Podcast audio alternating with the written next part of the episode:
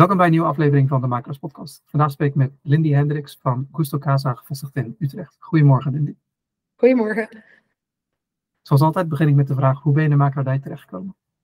Nou, ik ben commerciële economie gaan studeren, maar ik wist eigenlijk altijd al dat ik iets met wonen, de thuis van andere mensen te maken wilde hebben. Dus ik heb ook nog even getwijfeld over binnenhuisarchitect. Uiteindelijk ging ik in de crisistijd 2010 ging ik studeren en toen leek het me niet zo handig om meteen vastgoed en makelaardij te doen. En ik vond eigenlijk de steden waarin ik die studie kon gaan volgen, vond ik minder leuk dan Utrecht. Dus heb ik ervoor gekozen om in Utrecht uh, te gaan studeren. En toen kon ik ook meteen mijn minor makelaardij doen in Arnhem. Daar kom ik vandaan. Dan ging je drie dagen stage lopen, twee dagen naar school. Dus toen ben ik meteen gaan stage lopen in de makelaardij. Dat was eigenlijk ook wel een leuke periode, want je had veel meer tijd voor mensen, omdat je gewoon uh, nou ja, de huizen verkochten niet zo makkelijk. Dus ik mocht vrij veel doen. Ik had heel veel tijd om ideeën te bedenken. En daarna ben ik nog even teruggegaan naar Arnhem om te kijken hoe ik dat vond. Maar toch weer terug naar Utrecht, omdat daar toch wel mijn hart ligt. Wat, uh, wat is het aan Utrecht dat, uh, ja, dat je uiteindelijk je hart heeft gestolen of je hart heeft veroverd en, en je daar ook houdt? je hebt gewoon heel veel mooie oude gebouwen. Uh, maar daarnaast is het eigenlijk ook gewoon een heel klein dorp. Het is eigenlijk een stad met alle voorzieningen daarvan, maar toch ook met de gezelligheid en de compactheid van een dorp. We hebben een hele kleine kern en echt leuke wijken waar je kunt wonen, waar mensen elkaar kennen, waar heel veel buurtvoorzieningen zijn. En dat is wel wat ik het allerleukste vind. En ik zag op je LinkedIn dat je bij meerdere kantoren uh, hebt gewerkt en dat je een paar jaar geleden dan je eigen kantoor Custo Casa bent gestart. Uh, ja. Zou je wat over die tijd kunnen vertellen en waarom je er uiteindelijk voor koos om, uh, om je eigen kantoor te starten? Um, ik heb bij wat grotere kantoren gewerkt en in Arnhem bij een wat kleiner kantoor. Wat ik heel erg miste bij de grotere kantoren, um, is dat je heel veel tijd in mensen kunt steken. Daar is het toch meer dat je, uh, ja, tijd is geld. Dus alle tijd die je erin steekt, ja, dat kost geld. Als je een bovenlaag hebt, daar moest altijd heel veel overlegd worden. Dus als je een goed idee had, dan moest dat vaak overlegd worden in het MT. Bij een van de kantoren moest het dan ook nog landelijk overlegd worden. En dan tegen de tijd dat je akkoord had, was het eigenlijk al achterhaald. En ik merkte dat ik daar gewoon geïrriteerd van werd. Omdat als ik een leuk idee bedenk of denk, dit werkt voor een woning, uh, dan wil ik het direct kunnen toepassen. Want de markt verandert zo snel, dan moet je niet gewoon een maand wachten. En je begon uh, Gusto Casa. Hoe heb je je eerste klant uh, weten binnen te halen? Nou, wat het grappige was, ik, ben, uh, ik heb mijn baan opgezegd omdat ik daar niet heel gelukkig was. Gewoon de manier hoe het werkte, de bedrijfscultuur.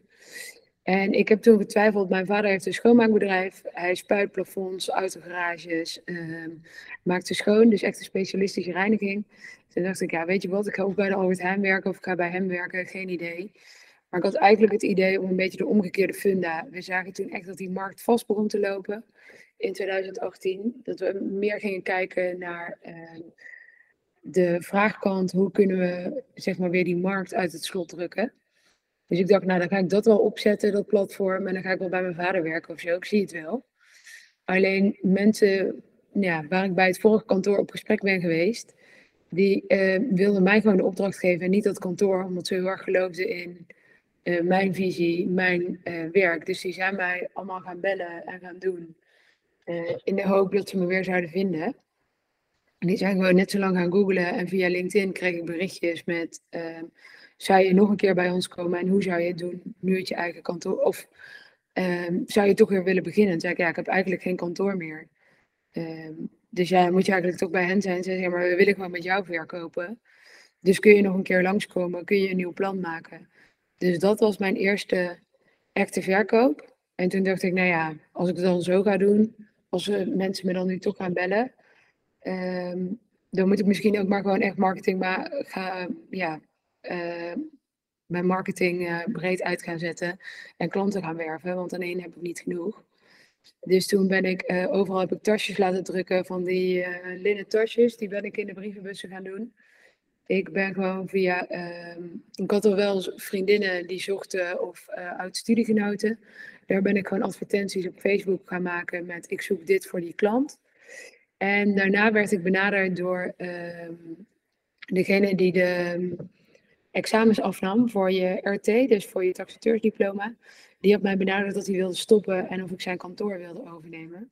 En dat was op zich wel gunstig, want dan had ik gewoon een telefoonnummer waar mensen automatisch op gingen bellen.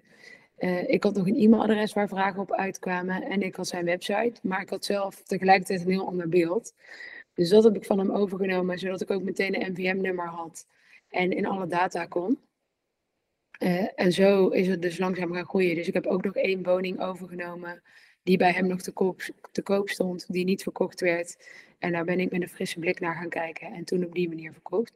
Dus uiteindelijk kwam het op die manier kwam het via via binnen. Als, uh, in plaats van dat je eerst je bedrijf bent gestart, waren er al klanten die voor je klaar stonden en die wilden dat jij je bedrijf startte. Ja, dus toen, uh, het was toevallig echt super warm weer toen ik uh, was gestopt. Ik weet nog dat het de laatste dag van de Vierdaagse feesten waren. Ik kom dus uit de buurt van Arnhem-Nijmegen. Ja. Um, en dat het super warm was en dat ik naar mijn ouders ging naar de boot in Zeeland.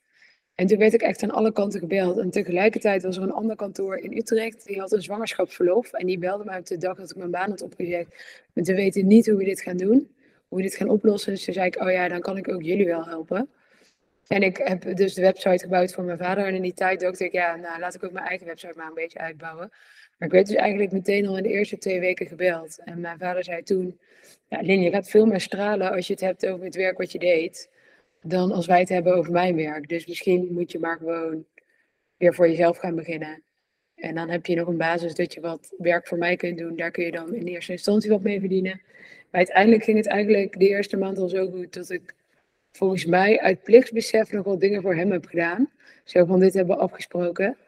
Um, maar eigenlijk na anderhalf, twee maanden was ik daar alweer mee gestopt. En had je, toen je dus met je, eerste klant had en je bedrijf begon, had je al een visie van hoe je wilde, hoe je wilde werken en hoe je wilde dat het bedrijf ja, ja. zou, zien? Of is dat met de tijd gegroeid? Nee, ik had het altijd al. Ik wist al sowieso dat ik ooit voor mezelf wilde werken. Ik kan niet zo goed voor een baas werken, omdat ik uh, punt 1 anders denk. Punt 2 altijd alles heel snel wil doen. En dat gaat gewoon niet zo goed als je met heel veel mensen moet overleggen. En als je zelf de leiding hebt, ja, dan hoef je niet te wachten tot iemand anders de beslissing neemt. En ik heb vaak een andere manier van denken. Dus ik zei in de tijd bij corona, toen alles lockdown, in lockdown ging, heb ik heel erg mijn aankoopklanten aangemoedigd om te kopen. Omdat ik zei, ja, de rente is laag, koop nou maar. Uh, ik denk dat als alles weer open gaat, dat het dan in één keer sky hard doordrukt. En nu ben je gewoon met veel minder concurrenten. En die mensen zijn me nog eeuwig dankbaar. Omdat zij, ik heb toen anderhalve maand lang heel goed aangekocht voor echt scheidbedragen. En daarna ging het in één keer keihard lopen en schoot de hele markt door in de prijzen. Um, terwijl het iedereen drukt op de rem. En ik dacht, ja nee, nu moet je het doen. Wat natuurlijk ook een risico is. Alleen ik ben een Uber-nerd, dus ik zit het liefst alles uit te zoeken in mijn data en dan op basis daarvan analyses te maken of het slim is om wel iets te doen of niet iets te doen. Dat kan natuurlijk misgaan, maar ik probeer het wel helemaal te onderbouwen voor mezelf en voor de klant uh, wat je moet doen. Ik had altijd al een heel duidelijk beeld. Wat ik net tegen jou zei, oh, ik ga even mijn laptop verplaatsen, want ik, je ziet hier de afzuigkap. Wij hebben ook een kantoor waarbij eigenlijk het centrale middelpunt de keuken is. We hebben een keuken met een uh, eiland van 8 meter ik ga dus eigenlijk nooit aan mijn bureau zitten, maar ik zit eigenlijk altijd aan de bar. Zowel met klanten als als ik aan het werk ben.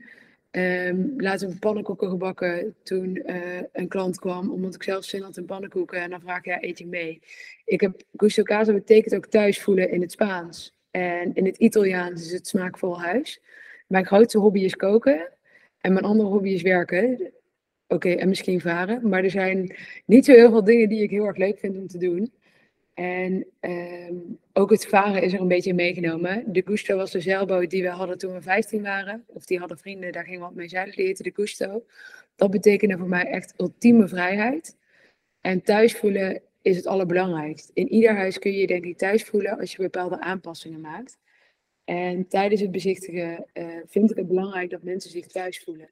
En dus ook op kantoor moet het thuis voelen zijn. Als je hier de ijskast opentrekt, liggen de wijntjes, liggen de biertjes. Uh, vandaag sluit een inschrijving en dan komen de mensen even borrelen om te proosten op het goede resultaat. Dat is wat wij willen meegeven. Mensen moeten zich thuis voelen, geen balie, uh, geen uh, nou ja, hiërarchie. We zijn een soort van team. Toen we vijf jaar bestonden hadden we hier ook een feestje. En het allerleukste waren dat er superveel klanten kwamen, opdrachtgevers. En die het dan zo leuk hebben met elkaar dat ze daarna elkaar allemaal gaan volgen op Instagram. Dat vind ik echt hilarisch het geeft wel een beetje aan dat het is gelukt hoe wij het voor ons zagen. Een laagdrempelig kantoor, maar wel met kennis delen. Je vertelde zojuist dat klanten ook bij dat, dat jullie een groot uh, ja, kookeiland op kantoor hebben en dat klanten als mee kunnen eten en dat je ook een vijfjarig jubileum had waarbij je klanten uitnodigde. Ik heb ook andere makelaars gesproken uh, die ook wel eens klanten uitnodigen. Sommigen hebben wel eens een spreker op kantoor, bijvoorbeeld één keer per, per kwartaal of één keer per half jaar. Uh, maar ik heb ook een kantoor gesproken die één keer per jaar klanten uitnodigt. Maar ze hebben zo'n groot klantenbestand dat ze niet iedereen uit kunnen nodigen. Maar dat ze klanten uitnodigen en dus daarmee een rondleiding door de stad doen uh, met een gids. Doe je los van het jubileum ook nog wel iets met oud-klanten uh, terughalen naar het kantoor? Uh, nou, het grappige is, ik heb eigenlijk met best wel veel klanten nog wel goed contact. Dus ik app best wel vaak met ze. Als ik bijvoorbeeld een woning in de straat afgemeld zie worden voor een heel hoog bedrag of zo, dan mail ik ze even door. We krijgen heel vaak geboortekaartjes. Uh, dus ik spreek heel veel. We doen niet per se iets voor oud klanten op dit moment. Want we, wel, we hebben al wel sprekers gevraagd, maar we zijn constant best wel druk. Um, dus we hebben wel sprekers gevraagd om dat soort dingen te gaan doen. Dus hoe kun je gaan verduurzamen? Een bouwkundige. Um, G, mijn man, die heeft um, altijd bij de Rabobank gewerkt. En ik merk dat hij vaak best wel handige foefjes heeft, vooral voor ondernemers. En dan krijgen ze financiering er niet door. En dan gaat G zich er enorm mee zitten bemoeien. Deed hij bij ons thuis ook. Ik ga dan braaf aanleveren wat ze me vragen. En dan zegt hij, ja, dat hoeft niet. Het staat daar, daar en daar. Dat kan ook zo, zo en zo. En dan denk ik, oké, ja, dat zal wel. Ik weet dat niet precies.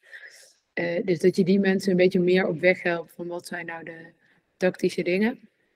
Um, en ook wel, we hebben hier, ik kan het even laten zien, deze hele kast staat vol met spullen. Dat lenen we uit. Uh, voor bezichtigingen, uh, voor de foto's. Dat we ook uh, wat styling advies gaan geven. Dat staat wel op de planning om mensen daarvoor uit te nodigen. Die glaswand die je hier ziet, daar zit dus ook een grote kamer, spreekkamer achter met een grote televisie waar je presentaties op kunt geven. Alleen ja, de uitvoering is nog niet helemaal gelukt, want er komt toch altijd net tot tussendoor. En wat we wel bijvoorbeeld doen is, uh, wij hebben zelf een boot. Uh, als we een koopakte tekenen, gebeurt dat ook wel eens bijvoorbeeld bij ons op de boot. Uh, we gaan nog wel eens met mensen even eten. Uh, ik kom nog wel eens bij mensen kijken bij hun nieuwe huis, maar niet in groepsverband dat we iets doen. Oké. Okay. ik las het ook op je website. En je zei het ook aan, je wil mensen thuis laten voelen op je kantoor. En op je website schrijf je uh, mensen thuis laten voelen en de wijk proeven. Hoe doe je dat bij klanten? Uh, de wijk laten proeven? Nee, je kunt bij, we verkopen met name in een bepaald gedeelte van Utrecht heel veel. En daar hebben we met een aantal ondernemers hebben we de afspraak dat als mensen ons visitekaartje inleveren, dan krijgen ze van ons een gratis kop koffie of thee. Um, en we nemen vaak ook uh, wat lekkers mee van bijvoorbeeld familie van Rijk hier in de delicatessenwinkel. Maar we willen juist dat mensen gewoon echt even in de wijk. Dit is een wijk wat in uh, het verleden niet zo heel best was. Nu komen er allemaal nieuwbouwwijken. De Amsterdamse straatweg wordt helemaal heringericht. Toen ik tien jaar, of inmiddels dertien jaar geleden hier ging studeren, durfde ik hier niet eens op de bus te wachten. Ik vond het echt niet zo'n heel fijn stuk. En nu is dat helemaal veranderd. Dus juist de mensen die uh, zes jaar geleden bijvoorbeeld naar Amsterdam zijn verhuisd naar een studie en nu weer terugkomen, die willen we heel erg laten zien hoe leuk het is. Dus wat voor een toffe tentje er nu zitten. En wij geloven heel erg dat je niet alleen een huis koopt, maar het is ook de plek. Die plek kun je niet veranderen. En een huis kun je heel veel veranderen. Het is ook heel leuk om tekeningen te maken, zo kun je het maken. Maar de wijk, zeg maar, verandert wel mee, maar die kun je niet zelf veranderen. Dus we vinden het heel leuk om aan mensen te laten zien van, hé, hey, dit is de verandering die er is. Maar dit is ook de wijk waarin je gaat wonen. Dus op die manier laten we de wijk letterlijk proeven door mensen letterlijk in horeca gelegenheden wat te laten eten of drinken. En eerder in het gesprek gaf je ook aan dat je graag in de, in de data duikt en dat je om die reden in 2020 mensen aan, aanbevoel om uh, woningen aan te kopen. Uh, naar wat voor soort data kijk, keek je op dat moment en kijk je nu ook nog steeds? Um, nou, ik kijk bijvoorbeeld heel erg naar wat doet de rente. Ik ga dan mhm. vervolgens aan iedereen zitten vragen die bij de bank werkt wat zij denken, waar ze over het algemeen niks over mogen zeggen. Maar vaak als je net wat langer met ze praat, zeggen ze toch iets waardoor je wel kunt achterhalen of het wel of niet uh, gaat stijgen. Um, daarnaast kijk ik heel erg naar hoeveel zoekers hebben we. Dus in Utrecht hebben we nu 21.400 vandaag zoekers, maar we hebben maar 1000 woningen in aanbod. En daar zit dan ook nog de nieuwbouw bij en daar zit ook nog onder voorbehoud bij. Dus we hebben volgens mij als we heel snel kijken op Funda, hebben we volgens mij nu maar 500 woningen in aanbod. Die nog beschikbaar zijn. En daar zitten natuurlijk ook de hele kleine woonverenigingen tussen.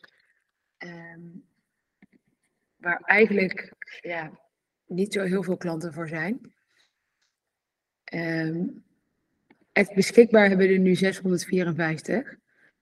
Dus dat zijn niet zo heel veel woningen. Zeker niet als je bedenkt dat 21.400 mensen een woning aan het zoeken zijn in Utrecht. Dus daar kijk ik altijd naar. Daarnaast lees ik altijd alle artikelen op de vastgoedmarkt.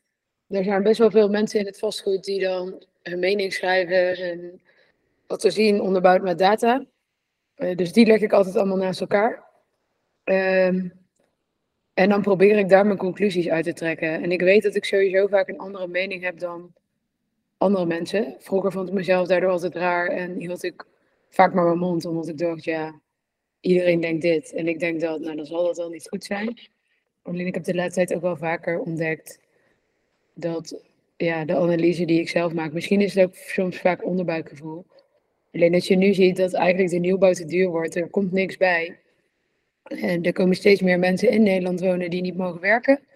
We hebben tegelijkertijd hebben we enorme vergrijzing. Dus we moeten met steeds minder mensen moeten we alles gaan betalen. Er gaan steeds meer mensen scheiden, waardoor er nou ja, uh, steeds meer huizen nodig zijn voor hetzelfde aantal mensen. Als ik kijk naar bijvoorbeeld, uh, mijn ouders wonen vrij groot.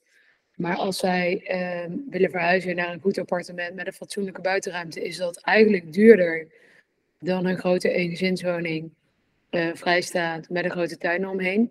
Dus we hebben niet zo heel veel zin om heel veel in te gaan leveren en meer te gaan betalen. Uh, dus als je daar allemaal naar kijkt, dan denk ik, ja, we hebben gewoon sowieso veel te weinig woningen. Um, ik ging ervan uit met de inflatie dat ook de salarissen zouden gaan stijgen. Ik zag heel veel vrienden van ons ook meteen vragen om salarisverhogingen. Um, nou ja, de grootste CAO-loonstijging van de afgelopen 30 jaar volgens mij is nu geweest. Nou, als ik dat zie en ik weet dat we in Nederland zo ongelooflijk veel mogen lenen, dan weet ik ook dat als mensen 10% erbij krijgen ongeveer op hun salaris, dat ze met die 10% meer kunnen lenen en dat dus de prijzen weer gaan stijgen. Maar ook nu zie je dat uh, de overdrachtsbelastingvrijstelling gaat naar 15. Nou, dan weten we dat alles wat nu op de 440 blijft hangen daar overheen gaat, dat gaat stijgen en alles meeneemt. En je wist ook dat de, juist de hele dure woningen, eh, de grotere woningen, die waren heel lang interessant om te verhuizen. Omdat je als je rente nog langer vast stond en je had een hoge rente en je schoof door naar een duurder huis, dan kon je inclusief je over, als je je overwaarde meenam en naar een lage rente ging, ging je soms minder betalen of gelijk bleef je of net iets meer. Daardoor was het te interessant. Dus ik kijk ook altijd heel erg, wat is de betaalbaarheid, wat gaat dat doen? Want eigenlijk draait alles in Nederland om hoeveel kunnen mensen betalen, hoeveel mogen mensen betalen. En dat bepaalt grotendeels onze huizenprijzen. Je ziet ook dat vanaf 1995 werd de kinderopvang beter betaalbaar. Um, daardoor gingen vrouwen, en werd, werd beter geregeld, daarom gingen vrouwen meer werken. We blijven 30% van ons gezinsinkomen gemiddeld besteden aan een huis. Dus zag je daar een enorme prijsstijging. Ik verwacht dat als we nu daadwerkelijk dadelijk en voldoende kinderopvang hebben en ze maken het gratis, dan blijft er meer van het gezinsinkomen over. Nou, dan gaan de huizenprijzen ook weer verder stijgen. Dus ik probeer gewoon ook altijd te kijken, oorzaak-gevolg. En je gaf eerder aan bij in Utrecht ook hoeveel zoekers er in Utrecht zijn. Waar hou je, waar hou je die data vandaan dan? Fundadesk. Ah, oké, okay, Funda. Dus hoe Funda zoekt. Hoeveel mensen er... En dan is het niet alleen alle fundshoppers, zeg maar. Die halen ze mhm. eruit. Het zijn daadwerkelijk de mensen die ook in de afgelopen drie maanden, hoe bedrijf het nou, um, die ook daadwerkelijk bezichtigingen aanvragen. Dus hier staat serieuze zoekers, het aantal mensen dat vergelijkbare woningen heeft bekeken in de laatste vier maanden. Wie tellen er mee als zoekers? En dat zijn dan de mensen die ook daadwerkelijk bezichtigingen hebben aangevraagd en informatie hebben opgevraagd. De regelmatig terugkeren naar het object, die objecten bewaren en die contact opnemen. Duidelijk. En de, ik had gezien dat je, zowel jij als uh, G. op LinkedIn actief zijn. En dat jullie informatie delen ook over, over de woningmarkt en dergelijke. Is dat ja, dat je het leuk vindt of probeer je daar ook klanten mee uh, te krijgen? Uh, ik vind het leuk. Ik vind het leuk om het gesprek aan te gaan. Dus ook, ehm, wat doen mensen? Wat vinden zij? Hoe denken zij erover? Dat vind ik altijd leuk als mensen daaronder reageren. Dus doe dat vooral als je me opzoekt. Uh, en geef ook je mening. Ik ben ook niet bang voor een onpopulaire mening te geven. Uh, want dan denk ik, nou ja, als mensen het er niet mee eens zijn, ben ik wel benieuwd of het ze aan het denken zet. Of dat het mij aan het denken zet, wat voor een antwoord zij geven. Dat ik denk, ja, nou, daar zit echt wel wat in. Daar kan ik wel wat mee. En tuurlijk, uh, we zitten allemaal op LinkedIn. Niet alleen maar om te delen. Tuurlijk willen we daarmee ook laten zien wie we zijn, wat we doen. En dat we niet alleen maar een woning aanmelden, op Funda zetten en zeggen, nou, bekijk het maar. Ik was vandaag op een verkoopgesprek en uh, toevallig ook al via andere mensen die staan dan eerst te koop bij een andere makelaar. Daar is gewoon een soort van ongefundeerd plan uh, neergelegd. Veel te hoge verkoopprijzen. Uiteindelijk wordt het niet verkocht. Ja, het is best wel nijpend voor mensen als jij een verkeerd advies geeft. Dus ik laat graag zien dat ik het advies geef op basis van data en niet alleen op onderbuikgevoel. En niet in een van ja, ik wil graag die opdracht, dus ik hoop gewoon een hoog bedrag, dan krijg ik de opdracht en dan zie ik het daarna wel. Het is voor mensen best een grote stap om over te stappen naar een andere makelaar. We hebben afgelopen anderhalf, twee jaar, zijn er denk ik zes mensen toch naar ons overgestapt omdat ze niet blij waren. En vaak geven ze dan aan van ja, in eerste instantie dacht ik ja, hoe moeilijk kan het zijn? Een huis verkoopt zichzelf. Dus ik ben of gegaan voor hele lage cotage, of ja, ik ben gegaan voor uh, die de buren ook hadden. En dan op het moment dat ze niet blij zijn, gaan ze goed zoeken. En dan zien ze dus uh, wat wij erover schrijven, wat we erover zeggen, hoe onze foto's gemaakt worden, wat we gedaan hebben. Uh, wat het verschil is met onze aanmelding en die andere. En dan in één keer nodigen ze ons uit. Dus eigenlijk doen we ook iets niet goed dat ze niet meteen bij ons komen. Weet je toevallig hoe, hoe deze mensen uiteindelijk dan toch bij jou terechtkomen? Via via. Dan gaan ze toch beter vragen. En dan gaan ze googlen. Uh, en sommige, ik heb er ook twee, daar ben ik dan op verkoopgesprek geweest. Um, maar dan waren wij duurder. En gaven wij een iets lager uh, voorstel af. Dat we zeiden dat het iets minder zou opleveren. Dus dan waren we en duurder en we zeiden ja, het levert minder op. Dus dan kiezen ze voor de goedkope partij. Maar uiteindelijk ja, hebben die dan Gouden Bergen beloofd. Uh, komen ze hun afspraken niet na. En dan zeggen ze ja, ja, wat jij zei, dat is denk ik wel wat het moet worden of wat het gaat worden. Dus ja, dan hebben we maar beter ook dat er meer tijd ingestoken wordt, dat die woning helemaal gesteld wordt. Uh, dat die foto's dan heel mooi gaat. Want ja, schijnbaar verkoopt mijn woning toch niet helemaal vanzelf. Is, dat, is via via ook de manier waarop je momenteel over het algemeen de klant krijgt? Want je vertelde al hoe je, hoe je begon. Ik ben benieuwd hoe je nu. Uh, ja, veel al wel eigenlijk. Um, we hebben zelf in een straat gewoond waar we heel leuk contact hadden met mensen. Daar hebben we ook weer vrij veel aangekocht. Dus dan zijn het ook weer terugkerende klanten. Um, maar ook wel veel vrienden van vrienden, um, buren van. Um, als ik dan heb verkocht voor mensen, dat mensen toch aan hun vrienden vragen. En dan vaak vragen ze in eerste instantie niet direct aan hun vrienden. Um, maar als iets niet goed gaat wel, dan komen ze sowieso eigenlijk altijd via vrienden. of via ons Instagram kanaal. We hebben niet de meeste zoekers, maar we hebben wel de hele dag contact met zoekers. Dus mensen moeten ook altijd lachen dat ik zo snel reageer. Want ik heb bijna al mijn telefoon in de hand. Dus als ik tijdens een bezichtiging of tijdens een andere afspraak even één minuut over heb en ik zie iets binnenkomen. Dan reageer ik meestal meteen op de vraag, waardoor ik heel leuk contact met mensen krijg. Um, als we aan bezichtigen zijn, is ook wel eens dat mensen zeggen: Oh ja, wat grappig, ja, ik zag dat. En sommige mensen gaan mij dan ook privé volgen. Dus we hebben een vakantie gehad met de boot. En dan kregen we van allemaal mensen tips door waar we lekker konden eten, omdat ze weten dat wij daarvan houden. Dus we hebben ongeveer de hele vakantie gegeten in de restaurants. Vanuit de tips van onze aankoopplanten, kijkers, uh, verkoopklanten. Um, dus ik denk dat omdat we ook delen over ons privéleven, over wat er meer te doen is in de stad, dat mensen het gevoel hebben dat ze ons kennen. En laat zei iemand ook heel enthousiast hoi tegen mij in de supermarkt. Ik ken die helemaal niet. En zei ze daarna, oh sorry, zeg heel gênant, maar ik heb het gevoel dat ik jou ken omdat ik je volg op Instagram. Wat ik vervolgens natuurlijk super grappig vond, maar ik dacht echt, ik herken altijd iedereen, dus het verbaasde me dat ik die persoon niet kende. Um, dus ja, ik denk wel dat het veel via via komt, maar ook heel veel via Instagram komt er. Waar ik dus met mensen al wel echt in gesprek ben geweest over een huis. Ik heb nu iemand die vroeg, ja, verkoop je ook in Baarn? Dus ik zei, ja, eigenlijk niet, want ik ken dat gewoon niet zo heel goed. Ja, kun je dan misschien wel foto's komen maken? Um, of wie is in ieder geval je fotograaf? Ik zeg, ja, onze fotograaf is echt de beste. Um, maar hoe het eruit ziet, dat komt ook door de wisselwerking tussen ons. Zij zei, oh ja, ja, ja, wat we dan wel kunnen doen, is dat ik dan misschien langskom voor de foto's en dat alles maak. Dat zijn natuurlijk wel de leukste gesprekken, dat mensen je al heel lang volgen, zien hoe je het doet. Um, en het gevoel hebben dat ze je dus ook kennen. Uh, je geeft aan dat je een wisselwerking hebt met de fotograaf. Uh, kan je wat meer uitleggen over wat je doet binnen de woning? Um, nou, als ik op een verkoopgesprek kom, dan geef ik mensen al meteen tips. Dus per kamer wat ze moeten doen. Dat werk ik uit in het stylingplan. Dat kijken mensen ook al vooraf. En ik zie soms inderdaad, ik geef heel vaak aan dat een ananas het goed doet in een fruitschaal. En als ik dan zie dat ze voor de andere makelaar hebben gekozen, moet ik soms wel een beetje lachen dat ik echt letterlijk al mijn tips opgevolgd zie worden. Dus dat is enerzijds dat ik dan denk, oké, ze gaan met mijn informatie lopen. Anderzijds denk ik, nou, ik geef liever meteen al waarde, dan kunnen mensen meteen aan de slag. Voordat ze een keuze hebben gemaakt. Dus dat doe ik. En vervolgens, dus wat ik net liet zien, die hele kast vol met, je ziet nu ook wijnflessen staan, dat zet ik niet af in een huis. Uh, maar al die vazen, ehm, ik heb hier uh, bloemen staan, allemaal zijdenboeketten, maar ik haal ook wel eens verse bloemen. En dat zetten we allemaal in huis. We uh, zorgen ook voor wat psychologische dingetjes. Dus gekleurde kussens op een tuinbank of alleen maar beige of grijs. Uh, door meer kleur te geven ziet het er ook al zonniger, gezelliger uit. En we willen eigenlijk altijd dat mensen zich thuis kunnen zien wonen. Dus we maken het enerzijds neutraal. Maar vaak zie je dan dat de woning bijna klinisch wordt. Uh, dat willen we niet. Dus vervolgens brengen we zeggen altijd: als jij het heel goed opruimt en het bijna ongezellig maakt, dan zorgen wij dat het weer gezellig is. En dat kan ofwel met alle spullen van een verkoper, ofwel met de spullen die we zelf weer inbrengen.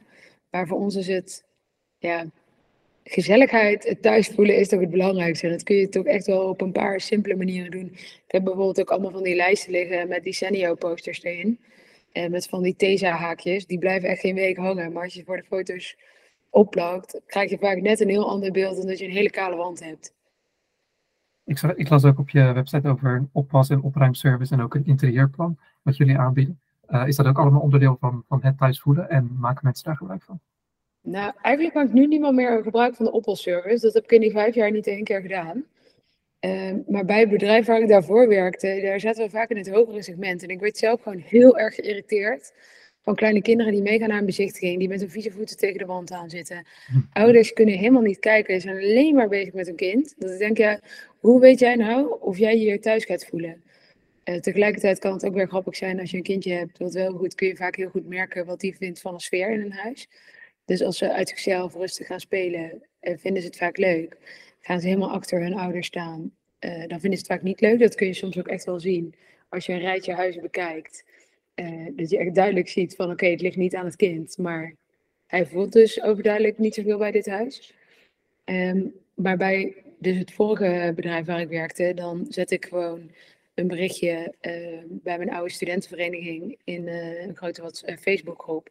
Dan zou die iemand kunnen oppassen. en zo hebben heel veel mensen ook een vaste oppas eraan overgehouden, omdat dan iemand even kon oppassen. Dus dat werkte toen heel erg goed. Ik bied het nog wel aan en ik kan niet garanderen dat ik altijd de oppas voor je heb. Um, maar we kunnen wel bijvoorbeeld zeggen, nou, laat de kinderen even hier op kantoor tekenen. Uh, laatst hebben we heel even tijdens het tekenen van de koopovereenkomst is de secretaresse meegelopen uh, naar de speeltuin met de kinderen. Uiteindelijk waren de kindjes uit genoeg om daar zelf te spelen. Het is echt om de hoek bij kantoor. Maar dat is helemaal prima. Dat doen we wel. En het opruimen, ja, als iets echt niet zo schoon is, um, of als het gewoon echt veel werk is, dan sturen we vaak onze eigen schoonmaakster uh, er naartoe. En die maakt dan zelf met de klant afspraken wanneer, hoe, wat. Uh, maar dat we wel zorgen dat het huis echt schoon is. Als een huis niet schoon is, vinden mensen het moeilijker om zichzelf er te zien wonen. En vaak zie je als je er zelf woont, zie je het gewoon niet meer zo heel erg. Ben je druk bezig met opruimen en dan kan het soms heel lekker zijn dat iemand je er even bij helpt.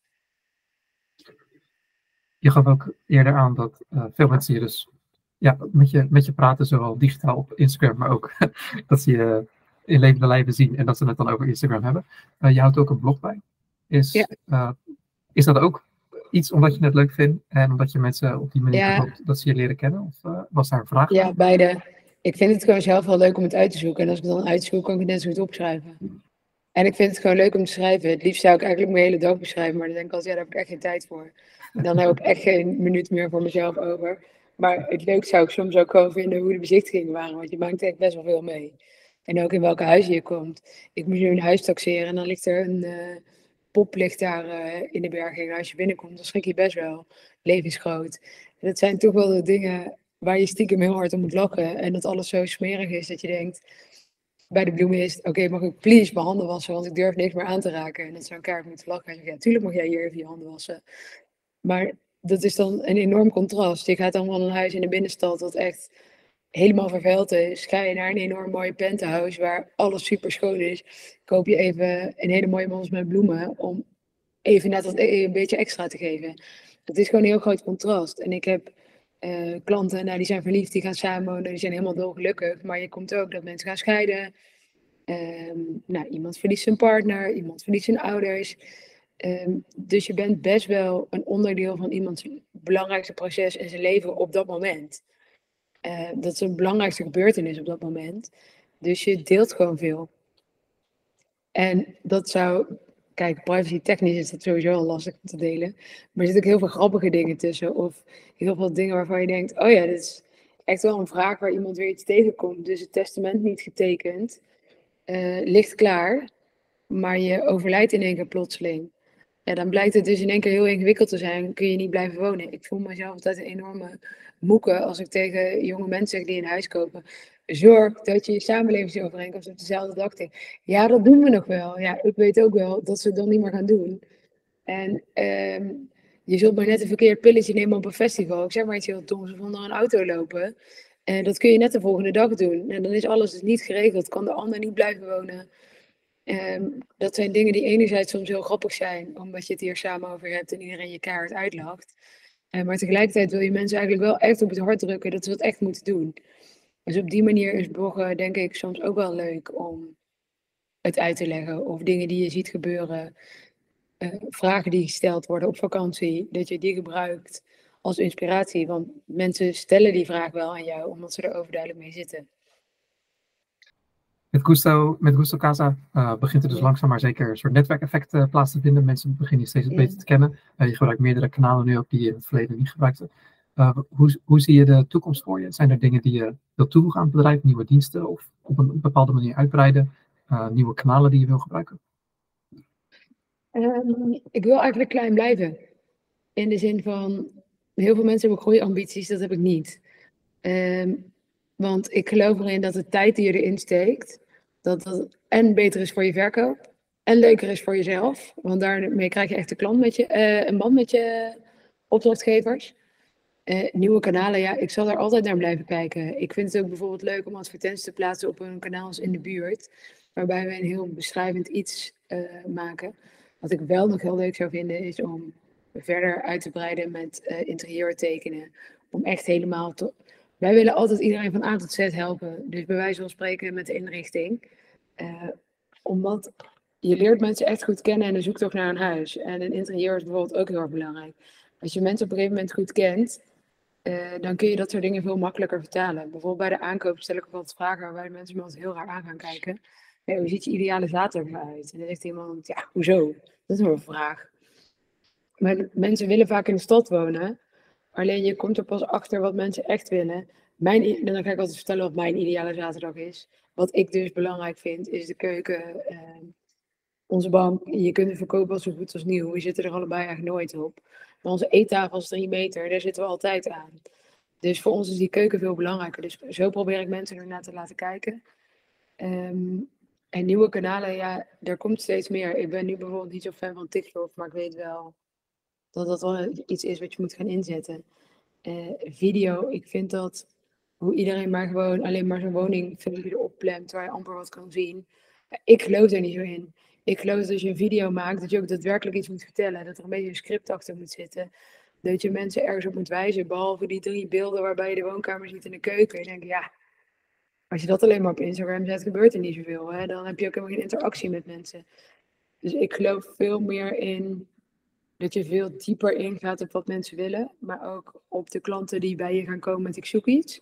Zodat je, ik heb destijds mijn uh, eindexamenscriptie geschreven. En dat was in de crisistijd. En dat was toen weliswaar voor bedrijfshuisvesting. Um, dan hadden ze heel veel hele grote kantoorpanden, maar die werden niet meer gevuld. Omdat mensen gewoon steeds meer online waren gaan werken. Er waren niet meer zulke grote kantoren nodig. Daar heb ik toen een plan geschreven. We kregen superveel aanvragen voor kleine units. Maar nooit voor die grote. Van ja, laten we dan op tafel gaan zitten met um, de verhuurder. Om te kijken, kunnen we niet al deze mensen in één pand krijgen? Uh, want dan is het in één keer wel verhuurd. En ja, dan heb je units. Maar dan vraagt dan net iets meer voor de unit. Uh, geef je net even een stukje service met een uh, kopieerapparaat en een. ik ga dat zo doen, dan heb je hem wel vol. Want staat het leeg, ja, dat kost je gewoon heel veel geld.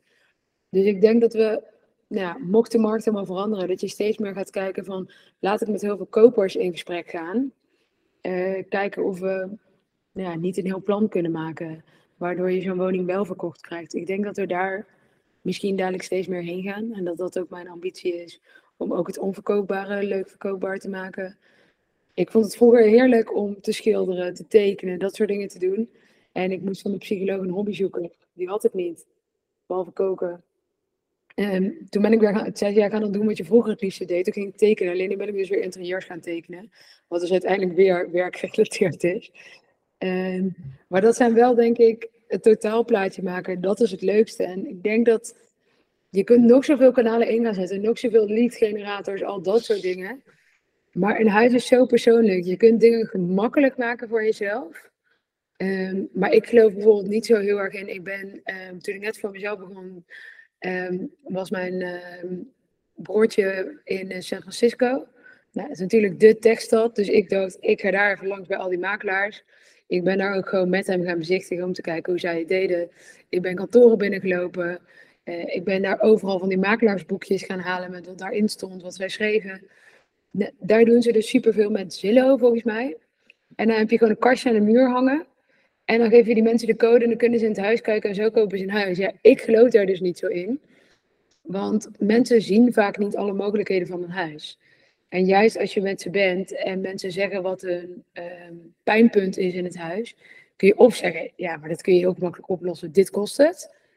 Uh, of je kunt zeggen, ja, maar wat jij wil, dat is echt onmogelijk, dat gaat je nooit lukken. Dan is het voor de verkoper niet zo frustrerend.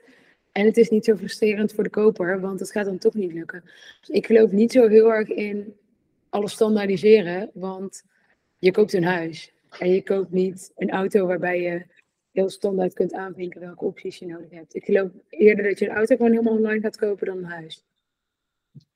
Zowel het huis als de persoon. Uh, de situatie van de persoon is uniek. Ja. Dus ik, uh, ik begrijp volledig wat je bedoelt. En om het gesprek af te ronden heb ik altijd mijn, uh, mijn laatste twee slotvragen. is er iemand, een andere makelaar, waar jij tegenop kijkt, waar je dingen van leert, waar je het leuk van zou vinden als die persoon geïnterviewd zou worden, omdat je graag zijn interview zou willen beluisteren? Um, ik vind uh, boutiquemakelaar bij Chanel heel leuk. Zij zit in Arnhem. En ik heb zelf gewerkt in Arnhem. Maar wat ik leuk vond, is dat zij gewoon een soort van de naam alleen al boutiquemakelaar. Want eigenlijk is dat ook wat wij zijn. We zijn ook een soort van boutiqueje en geen keten. Um, ze heeft hele leuke filmpjes. En wat ik echt super knap vind, is dat ze, ze heeft laatst gewoon ook de ballen gehad om te zeggen: Ik heb een stop op de verkoop. Um, want anders kan ik niet meer iedereen bedienen. Wij doen dat wel eens op de aankoop, maar op de verkoop niet. Dan, uh, in die positie zijn wij ook nog nooit geweest. Maar ik vind het wel cool hoe zij dat voor elkaar krijgt. En um, mijn oude buurjongen, Moreno Joosten, die zit in Doornenburg. Um, wij sparren best wel vaak samen. Um, zijn vrouw, die uh, is heel goed met de marketing. Doet best wel hele toffe dingen. Maar het is wel grappig om te zien. Zij zitten echt in ons dorp. Ons kent ons, waar we vandaan komen. Dus je ziet dat zij, omdat ze bij de voetbal zitten, omdat ze een kleine kindje hebben, omdat uh, hun vader uh, bij de schutterij zit, omdat iedereen elkaar kent, kunnen zij heel makkelijk groeien. Bij ons is dat dan toch onpersoonlijker. En ik zeg niet dat ze heel makkelijk kunnen groeien, want ze werken er ook super hard voor. Maar uh, de dingen die zij doen, ik vind het gewoon hilarisch dat ze lekker met ons eigen accent uh, die woningen presenteren en dingen zeggen zoals ze bij ons gezegd worden, die misschien in het Nederlands niet altijd helemaal kloppen.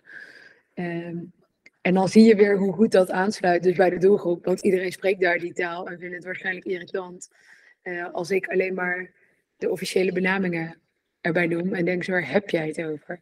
Terwijl als ik het hier zou doen in mijn dialect, ja, dan uh, denkt iedereen, waar heb jij het over? En wij hebben al allebei de zachte G. Dus de eerste vraag is altijd al, waar komen jullie vandaan? Ja, dankjewel. Ik zal ze allebei benaderen. Moreno, Moreno Joost had ik uh, zelf ook al op het oog. Uh, dus het is dat dat uh, je oude buurjongen was. Ehm, wij wonen dan... tegenover elkaar altijd. ja, leuk. leuk. Um, als allerlaatste, hoe kunnen mensen contact met je opnemen? Ja, dus via Instagram. Maar Privé ook, of zakelijk? Het mag allebei. gewoon via de app. Ik zeg ook altijd als ik bij mensen wegloop, stel je hebt nog een vraag, bel, mail, app. Het maakt me niet uit. Ik reageer meestal best wel snel. Ehm, dus eigenlijk kunnen mensen op alle manieren die ze willen, kunnen ze contact met ons opnemen. En over het algemeen krijgen ze dan heel snel een reactie van ons. Oké. Ik zal er zoals altijd voor zorgen dat de contactgegevens in de omschrijving staan onder YouTube en onder de podcast. En daarmee wil ik je bedanken voor je tijd, Lindy. Dankjewel, Jim. En voor de luisteraars, uh, tot de volgende keer.